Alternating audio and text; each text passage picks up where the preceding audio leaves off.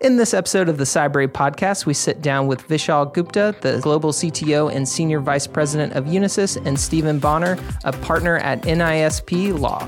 Joined by Cybrary's VP of Content and Community, Leif Jackson, they discuss how AI and machine learning are affecting the cybersecurity space.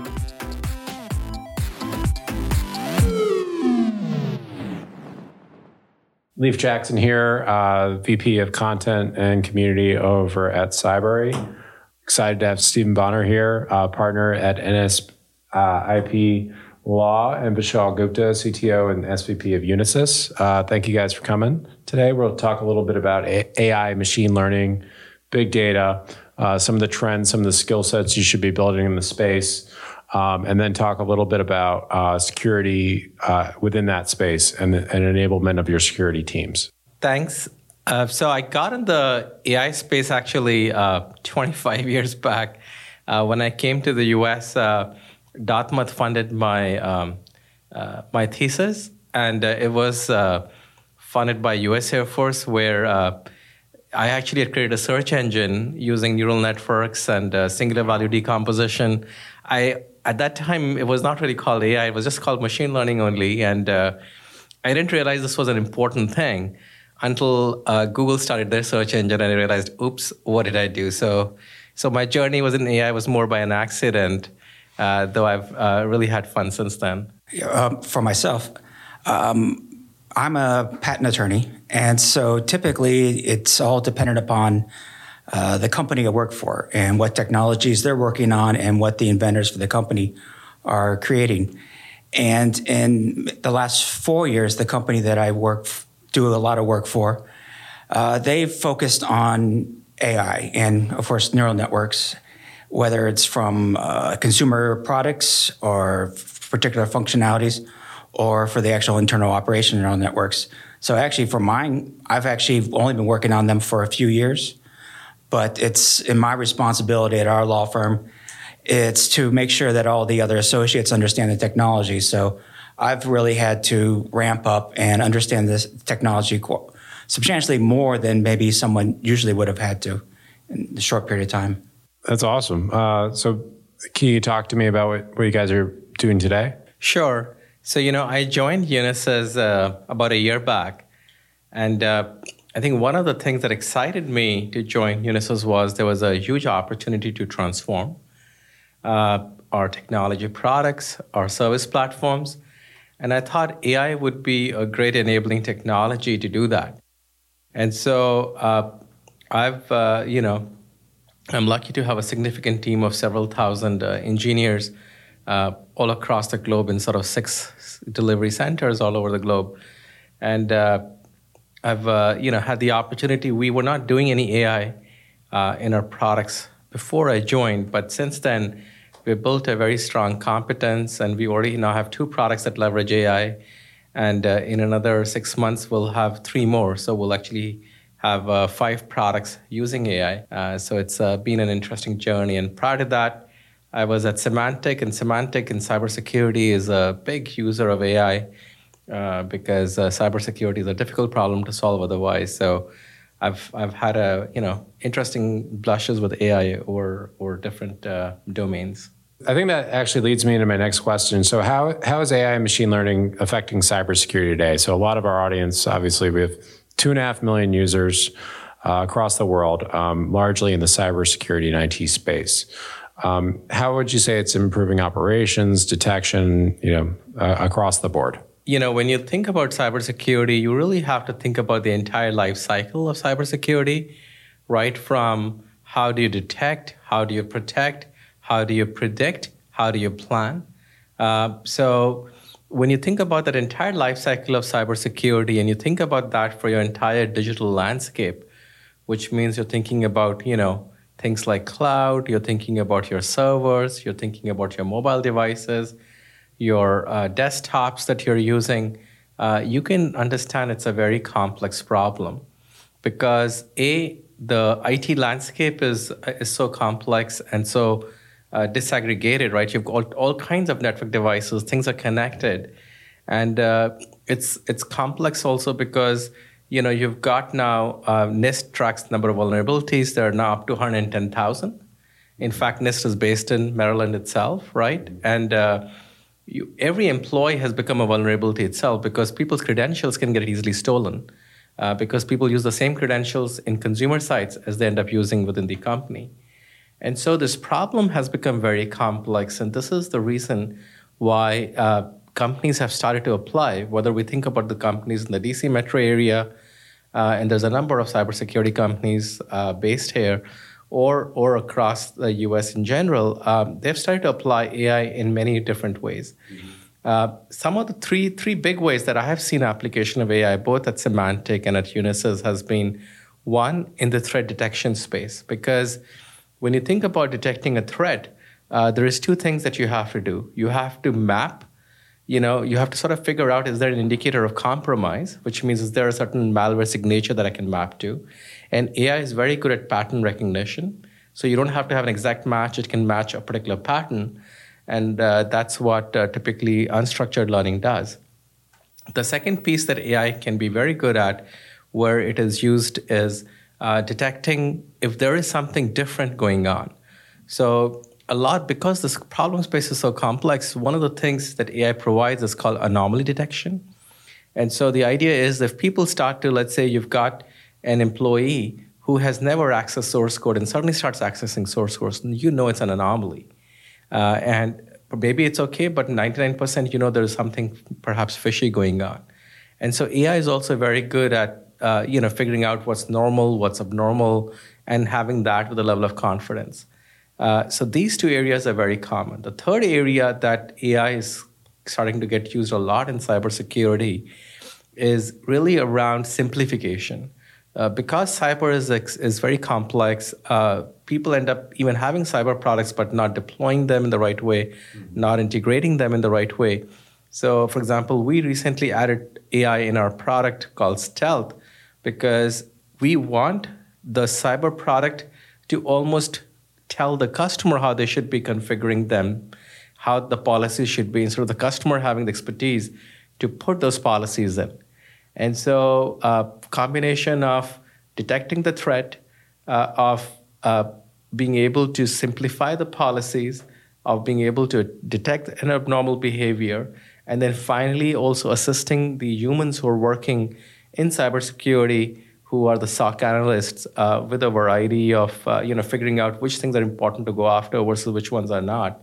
So these three or four use cases are big for AI in cybersecurity. Are they using um, AI much for just the straight automation? Because it's like if you detect a threat, and then you rec- it, maybe it's interpreting that there might be a threat, mm-hmm. or that it something seems someone seems to be probing. Is there any automation going on right now with AI? for that? Yeah, so I think the actually that's a great question. Uh, thanks for asking that. So there is a big field in cyber called SOAR, uh, Security, Operations, and Orchestration and Response. And uh, what SOAR intends, and this is one of the companies that Palo Alto had recently bought called Demisto for almost 450 million. And what so intense is to really uh, integrate a lot of these pieces together so that way you can orchestrate a response. In the past they have been silos. And so where ai comes to play is you know you could do automation even without ai but where ai comes to in play is intelligent automation so you instead of saying always if something happens this is the thing to do uh, ai can help things be a little more unstructured so it can almost recommend kind of what to do and almost do it for you so you can set up very interesting rules that can help ai you know automatically say if you detect this pattern, you know, maybe you should download this type of software and close these ports, or perhaps isolate this user. Uh, so these are definitely some very upcoming uh, examples of uh, AI where it's getting used mixed by RPA, which is robotic process automation, together with pattern recognition to do what AI can do, is which is intelligent automation. Very interesting. Um, what would you say the, the, kind of the critical skills are for people in, in AI machine learning nowadays? Um, and how have those changed over the years? Um, and how do you think they're going to change in the future? I've actually seen a lot of change in terms of skill sets for AI because in the past, everything was based on very uh, people really knowing mathematics to a very large extent. And I think if you want to be a data scientist, that's still an important thing because you need to know the algorithms. But what cloud has done, so if you think about uh, Google with TensorFlow, uh, Azure uh, with all of the AI capabilities they've brought on, AWS with SageMaker, uh, these companies have democratized the use of AI. They have made the use of AI much more simpler, where people who do not have that PhD, who don't have that deep maths background, can still figure out based upon identifying the business use case, which is the right uh, problem to attack, and then the tools will recommend the type of algorithms to apply. And uh, they will obviously leverage the data that the company will have. And sometimes they can even add some synthetic data to it. And so I think uh, if you look at the skill set that you need today for AI, it's uh, definitely you do need some level of programming like a Python. You need some level of maths. So that way you don't need a deep maths background, but you need some level of maths background. But then you, what I find people to be most useful is when they can understand those business use cases. They can say, okay, does this problem fit in AI? Number one. Number two, which algorithm type of problem it is. And so I think uh, that is causing much widespread use of AI, where now it's becoming almost like a de facto in every product versus having to be something that's very, very specialized. Do you find that helpful to have like a specialized uh, employee base for the determination of the data or what data to collect uh, for the AI or? Yeah, so I think maybe one of the things that companies can do, and we tried doing this at Unisys, is I wanted all my engineers to have what I would call as a level one type of understanding of AI because I want all engineers to know do I have a use case where AI might be useful?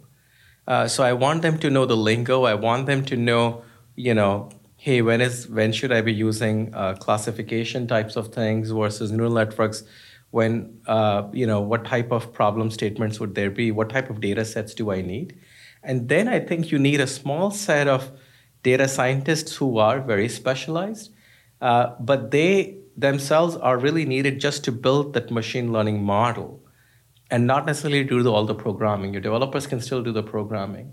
And so I think a combination approach where you have a people who have a broader set of knowledge uh, and then a narrower set of people who have very deep knowledge in actually saying is this model valid right? Is the is the error rate okay right? Is it worth using this model or am i just fooling myself? Uh, that i think is a good approach of bringing two sets of talents together and that way you have a much more scalable model. The other approach may also be that uh, now there's lots of specialized companies. The vcs have funded um, literally thousands of companies who have either taken a narrow functional approach, they'll say, I will solve the problem for recruiting with AI. And then so they can bring that expertise if you don't have it yourself. Does guess, that address your question? Yeah, I guess like one thing we had talked uh, maybe a couple like a month ago, and we'd also talked maybe a little bit like small businesses or small companies, the startups, and kind of like I guess there was a concern versus large companies that have the capability to collect their data as it already exists and just kind of collate it or to organize it. And smaller companies that that are just starting out and collecting data. And I guess the conversation we kind of had was, if you're a small company, you just keep collecting as much data as possible. And I guess I mean, it's not my specialty in that this part of the AI, but it's from my understanding, it's kind of also one of those things where it's be a little proactive, and if you can, you essentially create the app or create the product that that if the people give the information, it improves the product, which also gives you more data, which maybe you can expand your data, and then later on you'll determine that you can do other products and so forth. Yeah, I think that's a great question. So, you know, if I think about there's a lot of success we see with small technology companies. Now, how were they able to beat big companies like Symantec? For example, we recently saw CrowdStrike go to public, right? And they started from scratch. They were a startup and just in one area, they have you know really excelled, which is uh, obviously the endpoint detection and response. And their market cap is now $14 billion. And so, one of the very transformational things that cloud has done is if your platform is running on cloud, your ability to collect that data is much more easy, right? So instead of creating very sophisticated telemetry that we had to create in the past, that would kind of call home and send the data from where the customer is deployed. If you are an application that's being natively built on the cloud, it'll give you built-in capabilities as the customer is using it to collect the data. And so I think uh, what is needed is even if you're a small company, as long as you educate your people about, hey, data is the new gold, this is the differentiation. Uh, we want to collect the data about every experience the customer has, about every employee experience, about, you know, because how do you differentiate now? You differentiate based on experience. You need great people, you want to give them a great experience. So you collect, you know, the, the data on the employees, you collect the data on the partners, on the customer. If these things are running on the cloud, then I think it gives you irrespective of your scale, much easier way to collect and massage and analyze that data than you ever had before. Mm. So I feel uh, the, the, the, the field has become much more level playing than before. Now, we have ourselves seen many cases where we didn't have the data. We had to recently create an AI project for border crossing. Uh, we didn't have the data for that particular country. So we had to take the data from another country. In this case, we took the data from US because we had that data for many many years to be able to predict for another country you know what patterns might happen so sometimes you can leverage a data from a different problem or a different region to predict uh, sometimes you can also do create synthetic data meaning if you have certain patterns you can uh, almost create the data which we do in case of biometrics mm. to almost predict you know because it's hard to buy 100 million biometric samples to train so uh, there are i think many techniques uh, you still need data, but I think by leveraging public data sources, by leveraging cloud, by leveraging uh, you know the ability to uh, uh even use synthetic data, uh, perhaps data from other use cases, uh, I think the problem for smaller companies can be is a very solvable problem, and we're already seeing. great success in AI by small technology companies. I think so one thing interesting, like um, from in my field, is as AI becomes more prevalent, or not prevalent, but more like uh, it's spread out. There's more and more technologies, whether it's agriculture or whether it's robotics, control systems, or you know your face recognition or speech recognition, or who knows, or cybersecurity. It's as the underlying engineering and the technology understanding for, for example, automobiles you still need to have sometimes in, it's in my field for a patent or to someone that has the engineering background to understand how that AI fits in. And so it's kind of it's like a little similar where you have the AI uh, person who you want him to know the basic level. It's kind of one of those things that we need to get my people to understand the basic level also for AI. Right. So they understand when they get AI that it's unique in this situation and why it makes this application more special than just a plain old controller. Yeah, I, I almost feel this AI discussion is a bit similar to, you know, in 99, we used to say if you were not on the web, you would become irrelevant, right? And so nobody really knew how to use HTML, how to create a website or a domain name, all the things we take for granted, right? We feel like the world has moved. But right. that time, that was a differentiator. So I feel like we're at that crossroads again right? That, hey, if you're not going to be using AI, you're going to become irrelevant because, to your point, it's actually has so many applications in, in anything you do, right? It can use to make it simple, cheaper, and better. And it's also interesting because it's like we have data here. The concern initially, a couple years ago was uh, too many big companies have all the data, or maybe one country has so much data so they're ahead of us. Um, it's now there's this big advertisement of a push of 5G and IoT. And as we have more sensors and more data, and essentially everything, maybe in five years, might be connectable to some type of wireless network. And as long as security is there, they will be able to share data. And so I wonder if there's going to be just, there's going to be substantially more public data in the future. And it'll be now we have data, but now maybe the concern in the future will be how do you use all the extra data around you? And, you know, that's, it'll be like another. I think that's a great point. I think almost governments, just like in healthcare, will have some role to play. So in the past, the government ended up creating a level playing field by saying, I'm going to have a, a bank that can lend to also poor people. So I almost expect now governments and, and US does that to some extent, all countries don't do.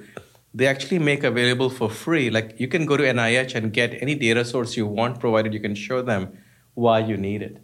Right? They'll obviously give you in with, with, with limited ways. So I do think uh, the point that you're raising is a very valid point that, you know, uh, the this will be one of the areas where I think even the government can start to play a role to say, okay, uh, just like China is really trying to invest in to say how can they be ahead of AI, as we think about US, as we think about some countries in Europe, right, where the government will create a set of data with a set of safeguards to make sure that their industry has a level playing field compared to other companies. Uh, so they can continue to innovate, continue to operate, at the same time protect the privacy of where the data came from. Yeah, I think we so were the going anonymization, to, I think, will be important. I think we were going to talk a little bit about that. I think you went to. Oh yeah, up. yeah. It sounds like the, the the new world of ownership data is king, right? It's it's gold, right? So we hear a lot about how to value data and information and how to utilize it in different ways, but really it's like how to secure it. And so what we hear from a lot of companies nowadays is they're trying to uh, enable their entire enterprise to secure their data, right, um, as well as utilize it. So, could you could you guys talk a little bit about that? How your how your companies are securing your data um, and and being and enabling your companies to be able to utilize it. So, you know, when you think about data, there's three things you have to think about. One, uh, you have to think about how do you encrypt the data that a particular device or a machine has it's that's typically called uh, data at rest, mm-hmm. and it's around encrypting it so that way if somebody breaks into the device, the data does not get lost, right? As we know, uh, companies like Equifax perhaps didn't do that as much, so that way all the data got out. Uh, the second thing you have to do is to encrypt data in motion, so that way. Uh, as the data is getting transmitted between the company and the cloud, between different parts of the company, company and a supplier, if somebody gets a man in the middle attack, you don't want the data to be compromised. Right. And so if that data is encrypted with the right type of encryption that people can break, typically like a 256-bit AES, then that itself is the second fact. The third thing you have to think about is data classification. So if you think about requirements like GDPR, right? If the data is a sensitive data, which can identify a person, it's called private data in the US, then you can actually get a fine of 4% of revenue or 20 million, right. whatever is more. And so you need to know if you're not going to, some companies can say, I'm going to encrypt everything, but that can slow things down. Sure. So instead, you can say, okay, if I have a data classification, I'll know if this data is sensitive. If the data is sensitive, I'll encrypt it both at rest and in motion. I'll make sure that this data is protected. If the data has private healthcare information and credit card information, can be used to personally identify somebody we're going to provide special treatment to it uh, through these types of means, not just in terms of encryption, but where it can be forwarded. That area is also called data loss prevention in the industry, DLP. So, uh, so I think given we all know data is the king, uh, there is now a lot of focus around encrypting it, around protecting it, around classifying it, around ensuring that it passes the different privacy hurdles, so that way, both from a reputational and uh, uh, a regulatory perspective, you're not exposed? I guess my perspective is also from uh, maybe a small business. And you have large corporations, and they'll have uh, well thought out procedures. And even a small company can have well thought out procedures, but a large company may have more capabilities to implement them and uh, protect themselves. And whereas sometimes the smaller companies, they try, they do their best, and it's it's interesting that it's on a different scale. So it's like whereas a small company, a small business might have just an IT specialist. That IT specialist might also it might he might have a, a backbone of help, but it's you know it's interesting because it's the the level of protection sometimes is different because we try to protect and essentially for for us we have clients uh, data. And we really have to protect it because it's IP rights and it's it, it's patent information, mm-hmm. and some things have not been filed in the United States or they have, have not been filed somewhere else before, and so we have to keep it secret. But it is is there's a balance also where we need to make sure employees can do their work, and right. so just like you know, I take I have my little iPad here. I'm trying to convert over to the digital world and try to kill less trees. But the, there's an issue where I'm taking this around, and while it requires face recognition, it does have data and it does right. have access to my work email. Right. You know, it does have. You know, my goal would be to be able to VPN in mm-hmm. to work, but that would also mean with a couple clicks, someone can immediately get into our system. But you know, the, hopefully there's protections upon protection, and so it's one of the skills. It's one of the issues where it's interesting yeah. for a small company. I think that's a great point. So I think there is two things I would say about it.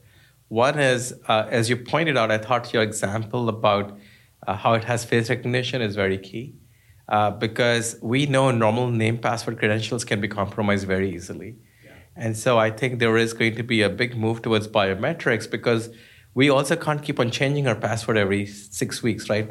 Uh, we're all sick and tired of trying to change these passwords, put all types of special characters, we forget everything, and then we try to make it the same in every site, and one of them gets compromised, and now we're un- more unsafe than before. Uh, so we need to bridge this gap between you know security and convenience. We need both, and that's where I think biometrics can play a big role.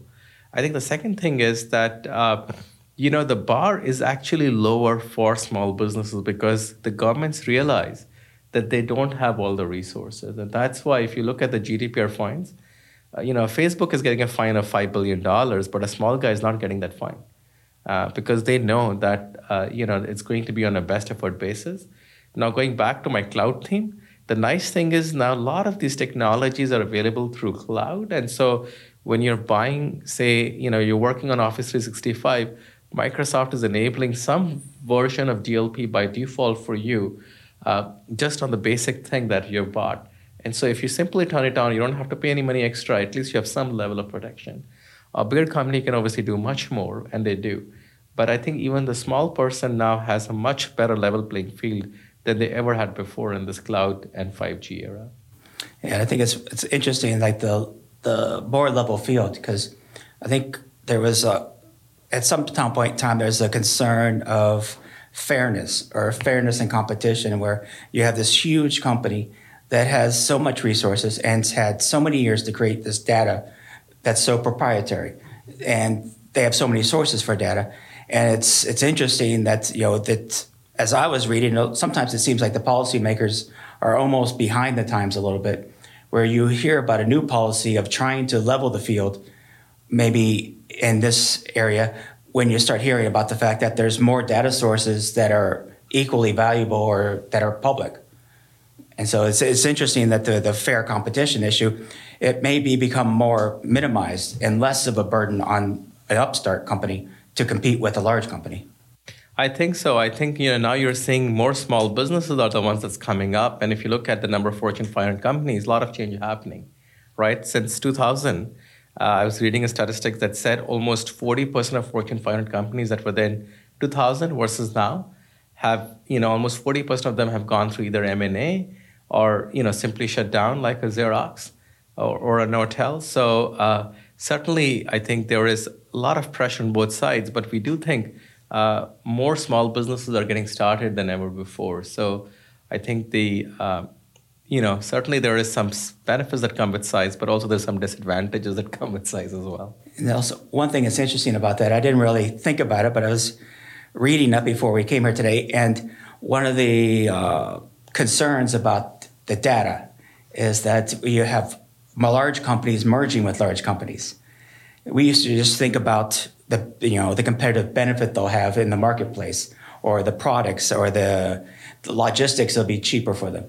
You know but now it's kind of potentially what proprietary data does this company have that when merged with that proprietary data all of a sudden makes a behemoth? I think that's a great point right? Uh, now instead of just thinking about product overlap and customer overlap and region overlap regulators will need to think about you know data overlap and you know there's do you have too much of an unfair monopoly or advantage uh, with one? The other thing I want to mention is uh, the other move I'm seeing in the industry is, you know, people are realizing that if a malware comes in or say they're infected by ransomware, that they need to keep some kind of a backup of the crown jewels. They can't necessarily back up every single thing, but they need to back up, you know, what they believe are the crown jewels, which they don't want to get uh, impacted by this ransomware. And so, for example, these companies like EMC have something called a cyber recovery vault. And, uh, you know, so people are starting to almost like we used to have a vault where you would put all your valuables. Now you have a cyber recovery vault where you put all your really, really wow. critical data that if, you know, you shut down and you have to reboot every server and destroy everything, you have something to start with. But now the hackers are so smart, they go after the cyber recovery type of things as well, which is where now we're trying to secure that using you know our technology, which is called stealth. So it's a little bit of a cat and mouse game, right? Uh, yeah. We're always trying to be ahead, and the hackers get ahead, and then we try to take two more steps. It's it's very it's, interesting. It's also funny because it's like if you go way way back in the day with tape drives. That's right. That's you know, what that is. Essentially, they would take the tape drives out and then ship them off to, or take it to another company who would Iron put Mountain. It, that's how Iron Mountain yeah, they started. put it underground or put in some cave or whatever, some dry storage. You know. Yeah. Uh, as a part of that, like, uh, uh, I mean, that protection of the data, making sure that you store it in the right places, making sure that you double it, right, uh, and encrypt it. Um, we've been working with a number of companies that build sophisticated products. Uh, one of the big problems that we see in product design is security tends to come at the end of the process rather than during the process.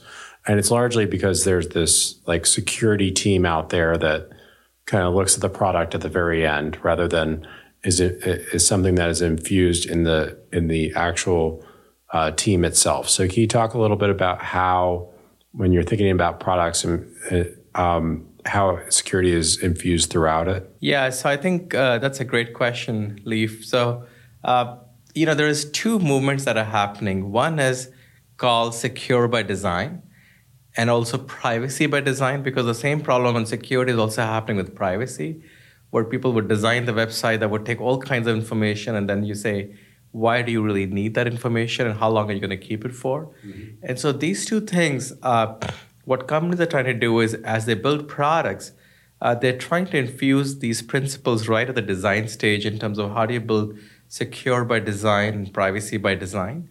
That's one movement that's happening.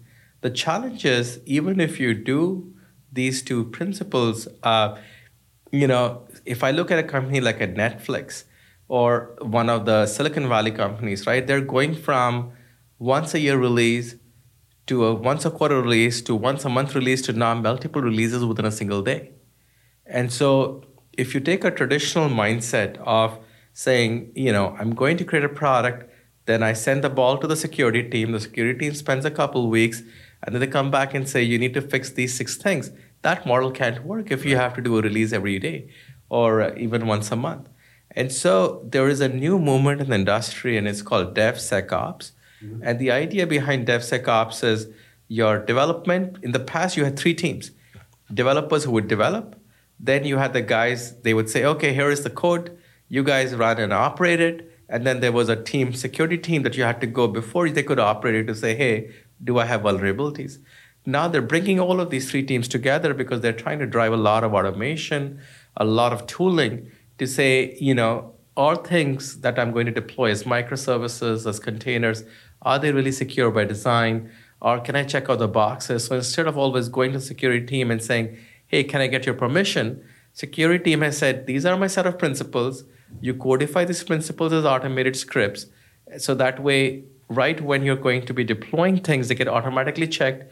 If they're a problem, you can go and build it. If they're cleared out, then you can go and you know get your releases deployed. So it's very interesting how this field has sort of you know evolved from not thinking about security to thinking about security by design to not thinking about true DevSecOps. Like for us, it's a, you know it's it's interesting because it's a small, it's very small.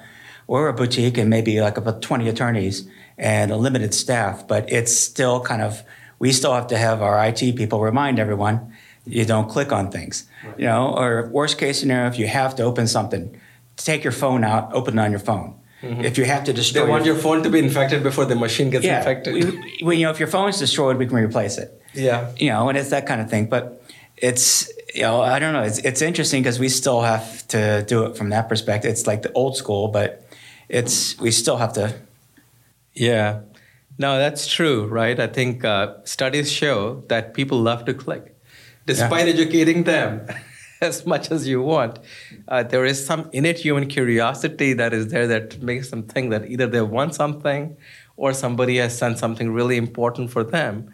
And uh, you know, this area is obviously called phishing, and people love to click. And so, one of the interesting technologies uh, that I've seen is called isolation browser.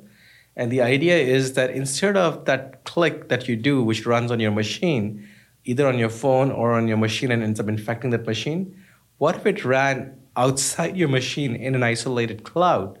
And that way, it could only inf- infect that VM. Mm. So almost, you know, uh, outsource that whole concept of where the thing runs because if it runs and ends up infecting, now it's something infected that we don't care about. And so this has become one of the other interesting technologies that people are adopting in a number of areas to say, okay, can I just, you know, uh, you know, since people, no matter how much education campaign I run, they just keep on clicking, yeah. can I find a different way to address this problem? I think interesting thing about phishing is kind of maybe it's like for small companies sometimes, and they're dealing with other small companies. And sometimes it's whether it's someone who spends a lot of time figuring out how to do it, or they have some maybe an AI that's now better at it. They collect enough information to impersonate the other party. It's one of those things where you're like all of a sudden it's like man in the middle, but it's like all of a sudden someone nowadays electronically can mimic mm-hmm. that they are someone and then potentially mimic yeah, people think the email is from so and so, right? Only if you actually look at the email and see the actual email address can you tell. Otherwise, it'll say, oh, it's from Apple or it's from Microsoft, and it looks very official. Right. So people have become very, very good, or the hackers have become very good at impersonating. And I've actually seen somewhere or heard of somewhere like they also send like a fax, or they'll send a letter, or they'll send something to inform the law firm that they've changed their email or that they've yeah. that they're having some technical difficulties. And so from this point on, they're going to use the exact same name with .net or mm-hmm. this name with dot something that that seems perfectly legit that you would have gotten another time. And it's one of those things that you're kind of more like, it depends on, it's, you have to also educate your, you know, workforce because all of a sudden, if someone just sees that and starts sending letters or emails to that account, you know, next thing you know, you're getting, it's more than just emails. Yeah. It's, you know, it's, it's other information. Yeah, people have become very sophisticated at, uh, uh, you know, this is called, you know, spear phishing and the, it's all kinds of things go on. Yeah, we yeah. have a great course on it if you guys want to check it out. I just miss, the, plug. I miss the old days, it. like fax machines. I yeah. love those. Absolutely. Um, so, I mean, given all these these threats uh, out there, like, how do you maintain privacy in this new world? Like, like, what can we do to protect ourselves? I think uh, there are some common sense things you can do, and there are some things that the the the company, you know, whether it's big or small, will need to do. So I think as an individual, uh, what you can do is, you know, people care about, you know, we recently released as Unisys something called a security index. Yeah. It showed that uh, people have a lot of fear for their identity. They care about their identity being stolen even more than they think the fear of the terrorist attack might be, just because I think that has been countered much better over the last uh, maybe 20 years or so. And so I think uh, what people can do is one, obviously, you know, have the hygiene in terms of uh, making sure that, uh, uh, you know, they're checking somebody using their credit or something like that, right? They have some level, like now a lot of sites let you monitor your credit or your credit score. So certainly if they see somebody applying credit for them, they know there's something going on. That's what they could do for their identity. Uh, for the machines, you know, they have to make sure they keep on with the latest updates. Like right. if you have a Mac, it'll tell you when the latest update is there. Mm. And uh, in the past, people would ignore it, but now these updates end up fixing what's called patches, right? End up fixing a lot of security vulnerabilities.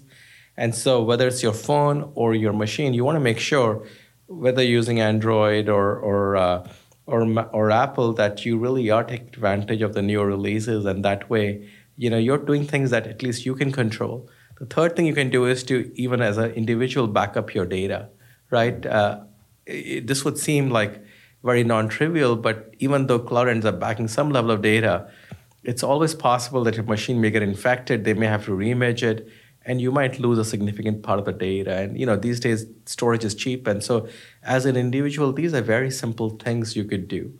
And the fourth thing, obviously, is your credential, right? In terms of whether if your machine allows you the biometrics, which now Windows allows, Mac allows. Can you, you know, can you leverage it? Can you leverage, uh, you know, not have the same name password every place? Uh, that's what the individuals can do. Now, at a company level, what the company can do is, uh, you know, there is a trend in the industry that's called zero trust. And the mm-hmm. thought is that, you know, in the past, we built a perimeter. Whoever was within the perimeter, we trusted and we gave them access to everything. And clearly, it's so easy to get for people, to, hackers to come in, that that model doesn't make sense. And so, zero trust says, even if you're in or you're out, we don't have any trust in you. You have to validate yourself every time you want to do anything interesting. And so the so that's where, you know, when you see if you go to a banking site, you will see that if you are, you know, you may be able to see a balance, but if you're trying to do any transaction, it'll say, I sent you an SMS code, type that in. Right. So whether you use it through a second factor authentication like that, or you, you ultimately use biometrics, which will be more convenient. Uh, you know, companies have to adopt sort of a zero trust approach. The other thing companies can do is zero trust says if you already get breached, somebody will come in. How do you minimize the impact of that breach? And so I think there's a lot of companies who want to invest not just in the protection technology, which is what people did in the past, but in what we would call as isolation technologies. Right. That says that very quickly, as quickly, if you detect something is wrong, can you isolate that thing in 30 seconds or less? Because if you can isolate it, it will not become the source of infection for everything. Because what happens is as soon as somebody clicks on a link and a malware comes, first their machine gets infected, then the machine becomes a source for infection for that infection to spread to the whole enterprise. So if you can stop it right in that one place, you can detect it fast and isolate it, then it will not spread, right? So it will become a non-event. Uh, so I think these things, which both the individual can do and then the company can do with the zero trust approach and things like dynamic isolation, multi-factor authentication, I think can go a long ways in solving what is a very complex problem. Now, what kind of difference in products? I mean, for an enterprise, it's their capability to implement some enterprise level product versus maybe a company of, say, 500 employees or a mm-hmm. company of maybe 75. Are there different types of products out there that would provide like potentially like the something that isolation type yeah, so I mean, just to maybe plug in our own product, uh, so we make something called Stealth. Uh, you know, and the idea is that you know, can you through microsegmentation first make sure that you can only access what makes the most sense, right? And then through dynamic isolation, we can isolate you to make sure that if you somehow still get infected for whatever reason, you don't become the source of infection for everybody else. And so I think what you want to do, whether you're a small or a large company, is to buy these things, you know, as a software, not as a hardware, because that's much more flexible. And then buy it as a subscription. So that way, if it's effective, you can use it, pay for it, but you don't have to incur a lot of cost one time and then realize it's not useful. And I think the third thing that they can look at is integration. That you know, you want things that integrate and work well together, right? Even though they may be coming from many different companies, because then you want ultimately a security outcome, right? right. Not just these things doing just their bit. Um, so if you're going to say, like, what skill sets people need to build, especially in IT, uh, eh, eh, what security skill sets in specific to, to protect, uh, what would you see, say those would be? As AI moves along and AI becomes across many different technologies, cybersecurity will have to follow it's you'll have to have some type of level for your nanny cam. You're going to have some type of protection for every, for a controller, you know, in an electric power plant. You're going to have anything that has an AI will have to some type of a level of protection. And so it may be at some point in time a little similar where in my field that it while we've done a lot of education internal to make sure everyone understands the AI we're working on or the neural networks and how they work, how they could be used it's going to be something similar to, you know, they need to understand whether if they're working in automotive, or whether working in, you know, controls or wherever that that they may need to understand a little bit more about the, how the cybersecurity is going to interact with that controller or that processor, and also with the AI, and also with the 5G, and also you know, so it's kind of all these disciplines. They still have to learn at a certain level, like a minimum level, like your engineers so that while they understand how the nuts and bolts work and they understand how you know the switching goes on they also understand how it interacts with the rest of the world that's what i see my future goals so like right now i'm I'm kind of making sure everyone understands as a new AI comes out, we get a new technology in a case that I teach everyone or I make sure everyone gets up to speed and that we can handle the work that we're working on and we can do more. Um, it's also something that I have to think about like that, where as I see cybersecurity or if I start see, if we start focusing more on IoT, that I think that's a bigger issue for us. Maybe in the, right. in the US sometimes is can a can a company overseas use that device without our control? And so it's it's it's an interesting perspective where it's an engineering almost inventor level, but it's more of an engineer level that I deal with. Yeah, no, I think that's a great uh, set of recommendation. You know, so as I was reflecting on this question, you know, I thought, what is the, you know, there's two things going on, right? One, now we are in a mode where uh, in the past you graduated from college, you learned what you did and you applied that, right? Now these days you've sort of migrated to this continuous learning concept where the idea is that you want to really make half an hour available for yourself almost every day to be able to pick up something new because uh, things are coming at you with such a fast pace like you described, yeah. right? Whether it's, it's about 5G the average oversight, by the way, uh, about a half hour yeah per user so oh okay yeah, so yeah, that's learning so, so, that's kind of what we encourage also that because you know i mean you could certainly say spend a couple hours on a friday but sometimes it's hard to learn all in one go so instead of taking one week complete learning and then nothing for 51 weeks uh, you're better off doing a little bit every day so you kind of keep up to your what your passion is uh, what we did with our engineers is we thought i thought about this problem very deeply and because there's so many things they could learn and i said uh, there were five disciplines that we picked that we took everybody through about a three year. In each of them, we took them through a three year learning track. And those were because the world is a cloud first, data first world. So we took, we wanted everybody, no matter whether they were working in security or in building a healthcare application or something else, we wanted them to first learn a little bit about cloud because we thought all applications will eventually have to deal with cloud. We wanted them to learn a little bit about AI not to become an expert at it, but to be able to spot the right use cases and to be able to have the right conversation with the data scientist. Then we thought about that any application will have a front end and a back end. So we wanted them to learn about modern UI UX. So that way they get the experience for the end user is compelling because if the experience is not great, nobody will use that software. And we wanted them to learn a little bit about microservices because microservices is the new way that things can be very scalable, reusable. Uh, that way you can you know build things once and use it many many times. They become like Lego blocks instead of people everybody building their own thing. Uh, so we see a lot of reusability. So that's how I would approach it to say you know develop a set of foundational capabilities and then depending upon your area you can specialize in one or two things. Gotcha. And I think it's it's also something like in our field, it's like most of the people that uh, go into a patent field come from a certain, whether it's electrical or chemical or civil or mechanical, and they expect to work in those type of fields. And so sometimes it's actually getting people out of their comfort zone to understand, or to learn something that they aren't used to. Mm-hmm. And so it may be that some people, yes, they can't pick up the math.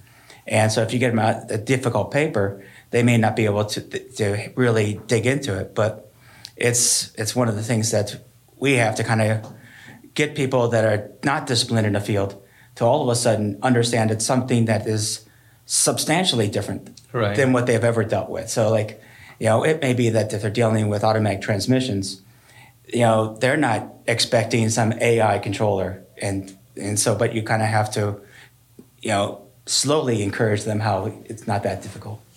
Yeah, it's almost like you have to teach them instead of a content, you have to teach them the art of learning.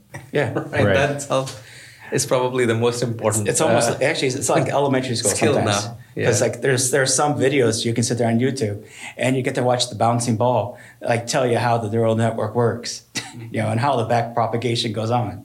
It's just it's kind of funny. I've seen the similar type of ones for blockchain. These ball videos are very popular. it's all of a sudden, all of a sudden, the math comes out. You're like, there oh. You uh. Absolutely. Well, well, thanks, guys. I, I really appreciate you coming today. Uh, any any last words for our audience? No, I think I would just leave people with uh, one thought, which is, you know, uh, I think we live in amazing times. I, am going to actually leave us on a note of optimism.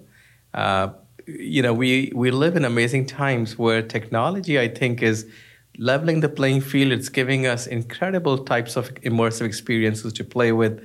It's giving us more innovation than we've ever seen before. And so, my message would be to really embrace it head on, right? We could be afraid of technology, or we can sort of join it and learn some of the skills and take advantage of it and, and actually that way uh, make life more interesting. And so uh, i see the glass more half full. Yeah and I, I think it's i try to always get people to think about find something that you love. And it's kind of more like even if you're working on something i work on some stuff that is so mind-numbing but it's i'm loving the fact that i've solved a problem or that I right. can succeed in understanding something and explain and I can argue something stronger. But it's kind of find something in this. And I think in this, all these various technologies, there's so much technology, so much new stuff. There's so much to be so interested in, mm-hmm. you know, that I wouldn't be afraid of anything. I would keep yourself, you know, options open and find something that really interests you. And you'd be amazed like how well, more well you'll do at it. Fantastic advice. Really appreciate you joining today. Thank you, Leif. Thank you. Hey, this is Thor. Thanks for listening to the Cybrary podcast and make sure to check back next Wednesday for our newest episode.